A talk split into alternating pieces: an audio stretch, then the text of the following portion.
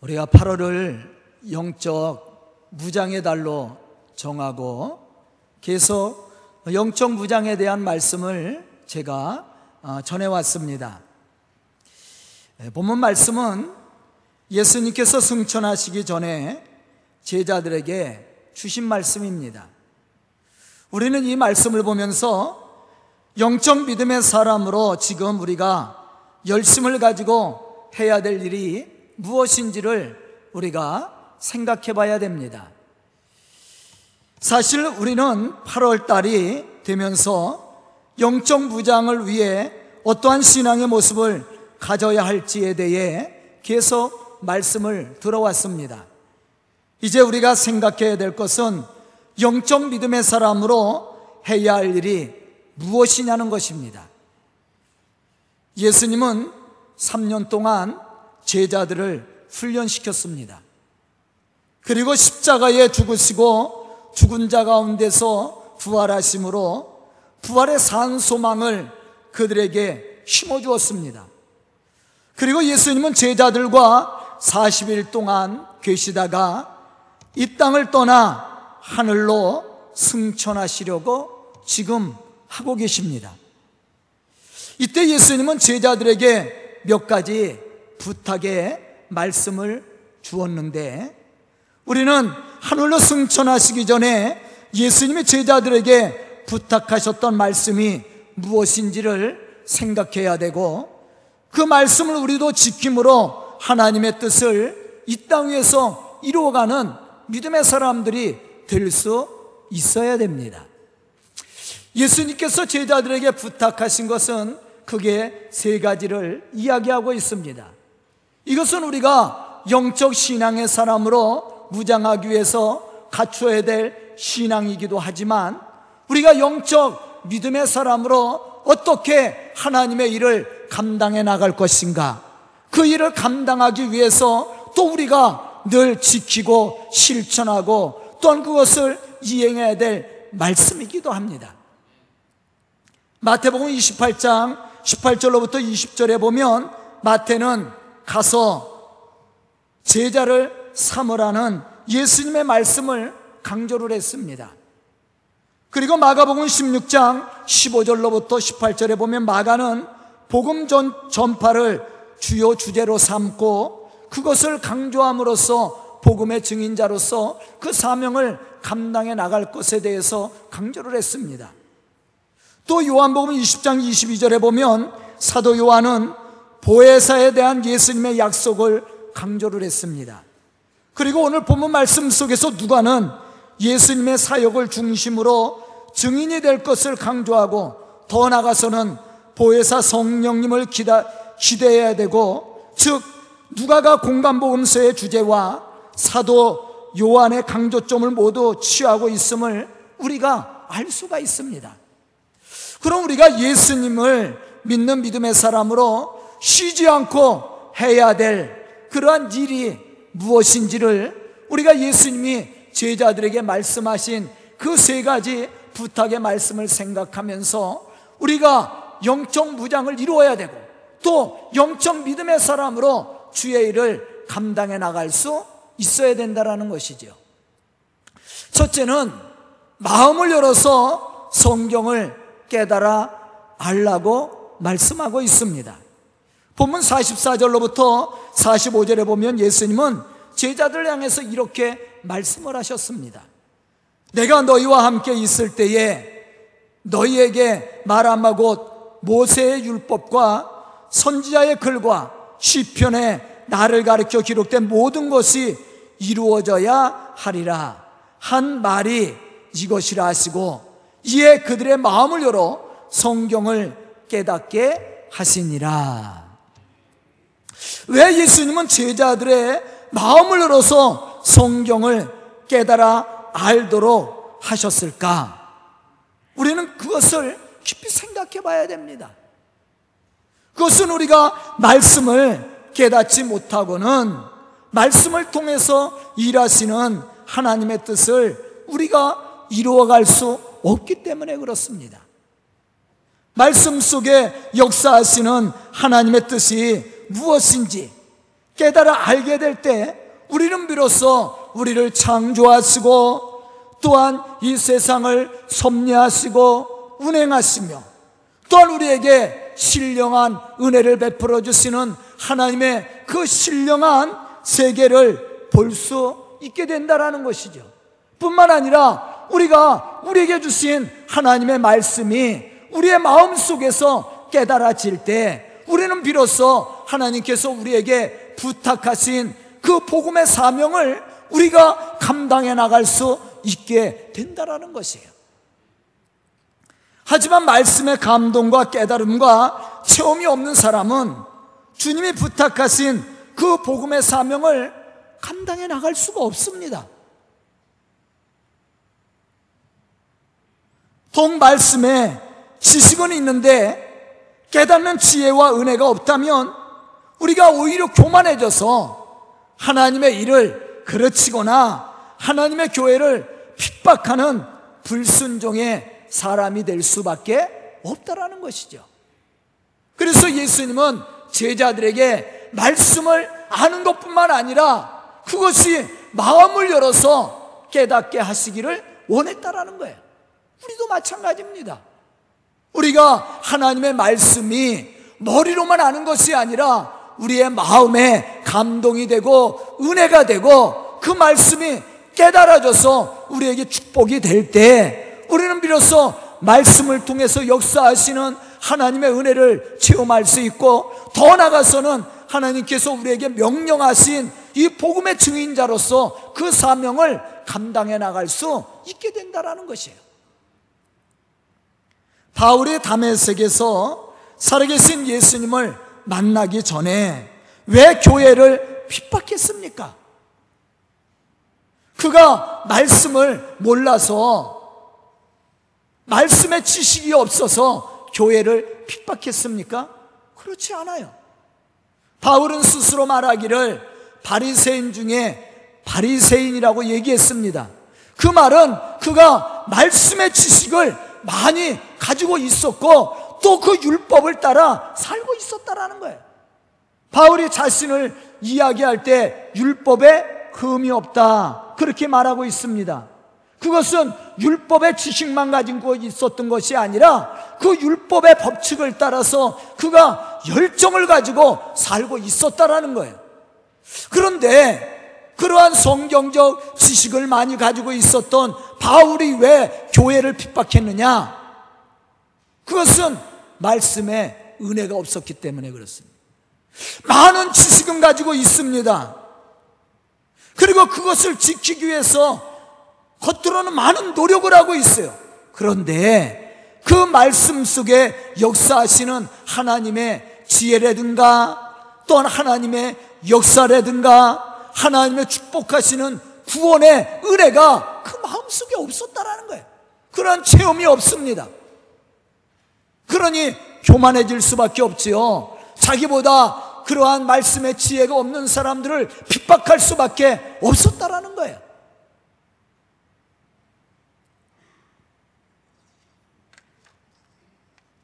하지만 그가 살아계신 예수님을 만나고 나가서 말씀이 이해가 되고 말씀이 깨달아지고 또 말씀 속에 역사하시는 하나님의 충만한 그 구원의 은혜가 체험되어졌을 때 그런 믿음의 사람으로 복음의 증인자가 될 수 있었지요. 그때는 교만하지 않습니다. 자기를 죄인 중에 괴수라고 이야기할 뿐만 아니라 핍박을 달게 받고 겸손히 주의 복음의 역사를 이루는 믿음의 사람이 되었다라는 거예요. 그럴 수밖에 없었던 것은 그의 마음에 하나님의 말씀이 깨달아졌고 또한 그 말씀을 통해서 주시는 하나님의 구원의 축복이 있었기 때문이었다라는 거예요. 예수님의 제자들도 마찬가지죠. 예수님을 3년 동안 따라다녔습니다. 능력 있는 말씀을 얼마나 많이 들었습니까? 예수님을 통해서 기적과 표적을 수시로 보고 체험했습니다. 또 예수님이 제자들에게 귀신을 내어 쫓는 능력, 병을 고치는 능력도 제자들에게 허락해 주었습니다. 그럼에도 불구하고 제자들이 복음의 사명 감당하지 못합니다. 시험을 이겨내지 못합니다. 핍박을 이겨내지 못합니다.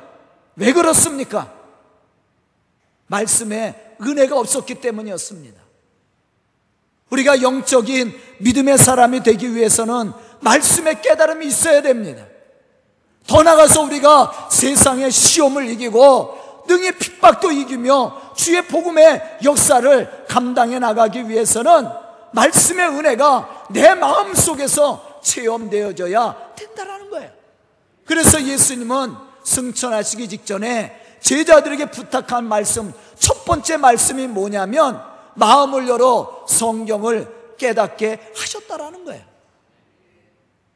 우리도 마찬가지예요. 여러분들 제자들이 성령의 은혜를 받고 말씀이 이해되고 깨달아졌을 때 그들은 핍박을 두려워하지 않습니다. 복음을 두려워하지 않습니다. 그들에게 주신 능력을 백번 발휘해서 주의 놀라운 복음의 역사를 감당해 나가는 복음의 사람들이 되었다라는 거예요. 시험을 견딜 수 있는 믿음도 생겼습니다. 유혹도 이길 수 있는 힘도 생겼습니다. 핍박도 견뎌낼 수 있는 믿음의 담대함도 생겼습니다. 그럴 수 있었던 것은 그들의 마음 속에 하나님의 말씀의 은혜가 충만했기 때문이었다라는 거예요. 우리도 마찬가지예요. 우리가 주의 일을 감당하고 능히 세상의 유혹을 이기고 우리에게 맡겨주신 이 복음의 사명을 감당해 나가기 위해서는 말씀의 은혜가 우리 속에 있어야 된다라는 거예요. 사도행전 2장 32절에 보면 이렇게 말씀하고 있습니다. 이 예수를 하나님이 살리신지라 우리가 다 이 일의 증인이라. 누가 한 말입니까? 베드로가 한 말이에요. 문밖 출입도 못했던 베드로, 핍박에 두려워서 사람 만나는 것을 두려워했던 베드로가 이제 성령의 은혜를 받고 담대히 복음을 전합니다. 여기서 전했던 복음의 내용이 뭐예요? 이 일의 증인이다. 그렇게 얘기했어요. 이 일이 어떤 일입니까? 그것은 하나님이 약속하신 대로 다윗의 자손 중에 세상을 구원할 자를 하나님이 보내시고 또 그가 세상에 오셔서 육신의 옷을 입고 오셔서 십자가에 죽으셨다라는 거예요. 왜 죽었어요? 우리의 죄 때문에. 그런데 죽은 것으로 끝난 것이 아니라 죽은 자 가운데서 사흘 만에 살아나셨다라는 거죠. 부활에 대한 말씀이에요. 그래서 우리에게 무엇을 주었어요? 산, 소망을 주었다라는 거예요. 이렇게 베드로가 설교했을 때 베드로를 통해서 말씀을 들었던 사람들은 어떻게 반응했습니까? 사도행전 2장 37절에 보면 우리는 그 말씀을 들었던 사람들의 반응의 모습을 볼 수가 있습니다. 그들이 이 말을 듣고 마음에 찔려 베드로와 다른 사도들에게 물어 이르되 형제들아 우리가 어찌할꼬 하거늘 회개하기 시작했다라는 거죠. 무엇을 들은 거예요? 이 말씀을 들었을 때 이 말씀이 뭐예요? 베드로가 무엇을 얘기했습니까? 우리를 구원하실 메시아가 하나님이 약속한 데서 약속한 대로 다윗의 자손에서 이 세상에 오셨는데 너희가 그 예수를 십자가에 죽였다라는 얘기예요. 그러나 너희가 십자가에 그 예수를 못 박아 죽였지만 하나님께서 그를 죽은 자 가운데서 다시 살리셨다라는 것을 얘기하는 거예요. 그런데 그 말을 들었던 사람들이 가슴을 치며 회개하기 시작합니다. 이 사람들이 평상시에 어떻게 했던 사람들입니까? 예수를 조롱하고 예수를 십자가에 못 박았던 사람들이에요. 그런데 그들이 오순절 사건 이후를 통해서 말씀의 은혜를 받고 말씀이 깨달아지니까 그들이 자신들의 잘못을 회개하기 시작했다라는 거예요.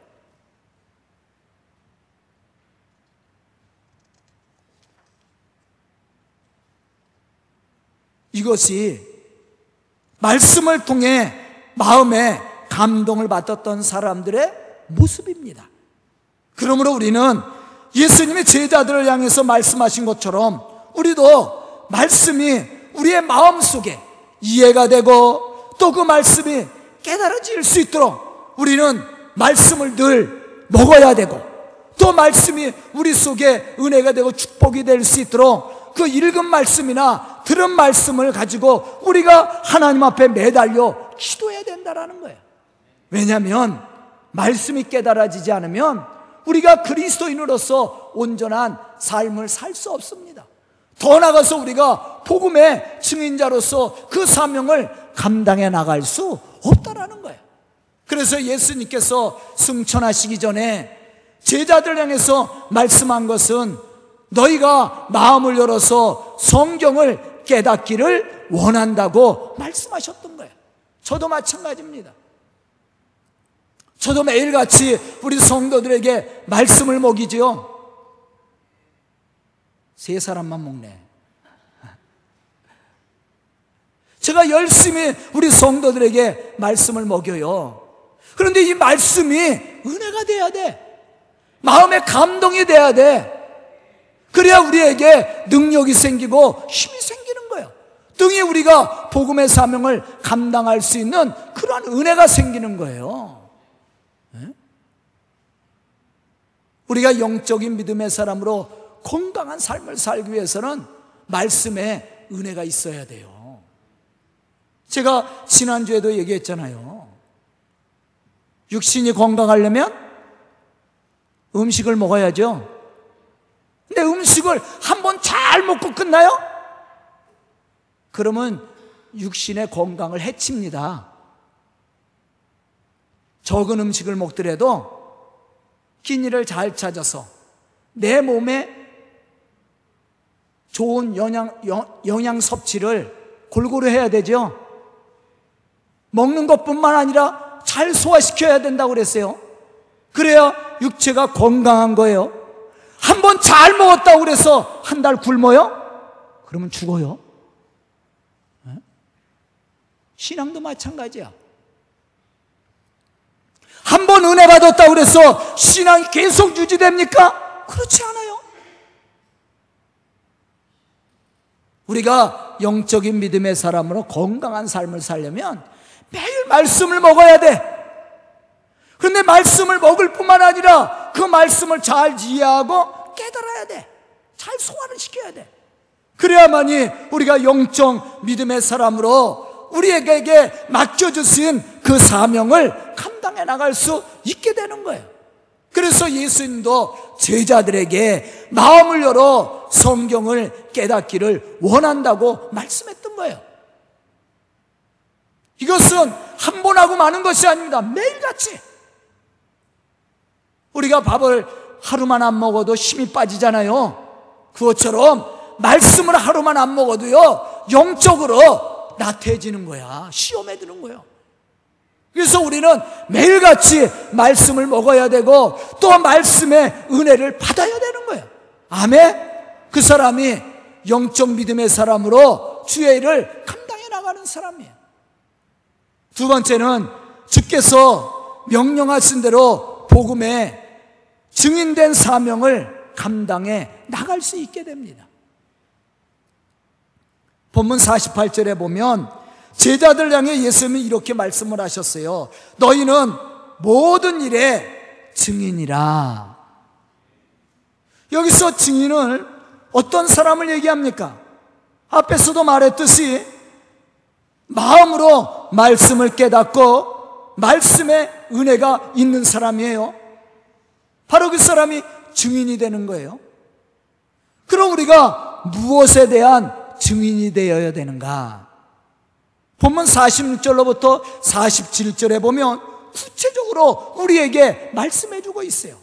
또 이르시되 이같이 그리스도가 고난을 받고 제3일에 죽은 자 가운데서 살아날 것과 또 그의 이름으로 제사함을 받게 하는 회개가 예루살렘에서 시작하여 모든 족속에게 전파될 것이 기록되었다. 그럼 우리가 전해야 될 복음의 핵심은 뭡니까? 예수 그리스도입니다. 즉 예수 그리스도를 통해서 우리의 죄가 사함을 받고 또 우리에게 부활의 소망을 주었고 그 복음이 모든 민족에게 전파되어야 된다고 그랬어요. 바로 그것이 우리가 증언해야 될 복음의 핵심이야. 그 중심에 누가 있어요? 예수 그리스도가 있단 말이에요. 예수가 그리스도인 것이 믿어져야 돼. 사도행전 2장 38절에 보면 말씀을 듣고 가슴을 치는 사람들을 향해서 베드로가 뭐라고 얘기했어요? 너희가 회개하여 각각 예수 그리스도의 이름으로 세례를 받고 제사함을 받으라. 베드로가 전한 복음이 뭡니까? 회개하고 예수의 이름으로 세례를 받아 제사함을 받으라는 내용이었어요.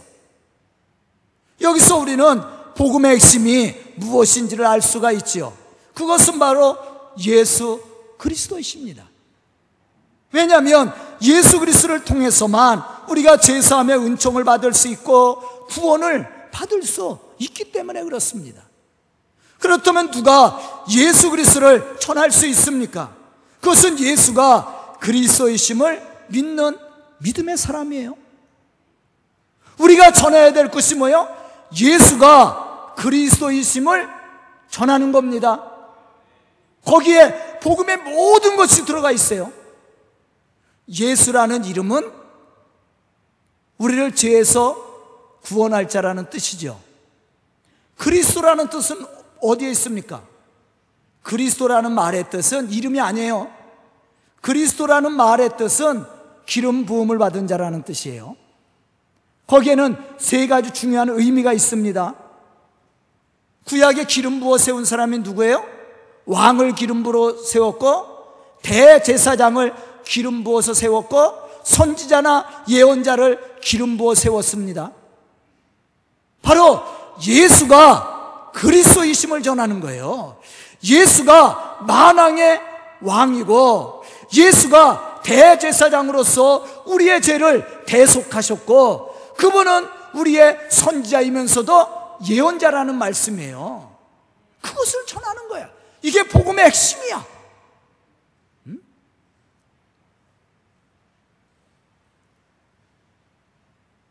다시 말하면 예수님이 우리의 죄를 사하시고 십자가의 죽으심과 죽은 자 가운데서 부활하심을 믿는 믿음의 사람 바로 이 사람이 복음의 증인자로서의 그 사명을 감당할 수가 있는 거예요. 그렇다면 이런 것이 믿어지려면 어떻게 말씀이 깨달아져야 되는 거예요. 그런데 이것은 세상 지식으로 이해가 되거나 믿어지는 것이 아닙니다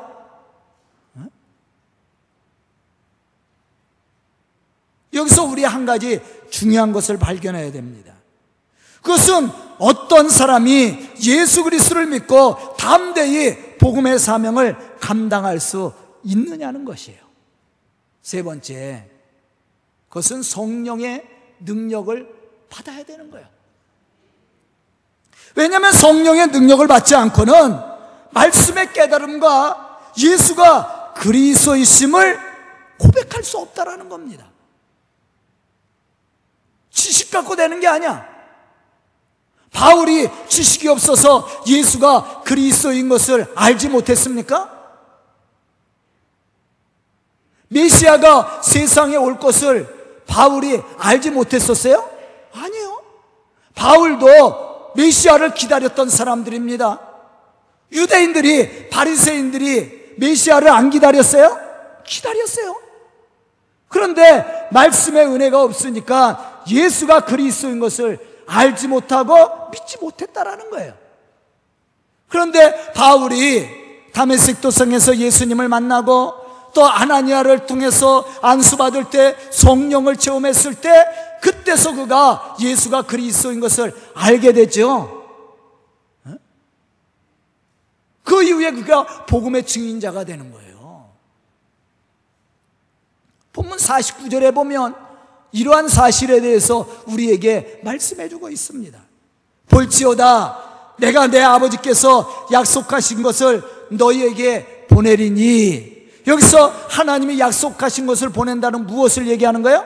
성령을 얘기하죠. 내가 하나님께서 약속하신 보혜사 성령을 너희에게 보내리니 너희는 위로부터 능력을 입혀질 때까지 이 성에 머물러 있으라. 그렇게 말씀했어요. 이 성은 어디예요? 예루살렘이죠.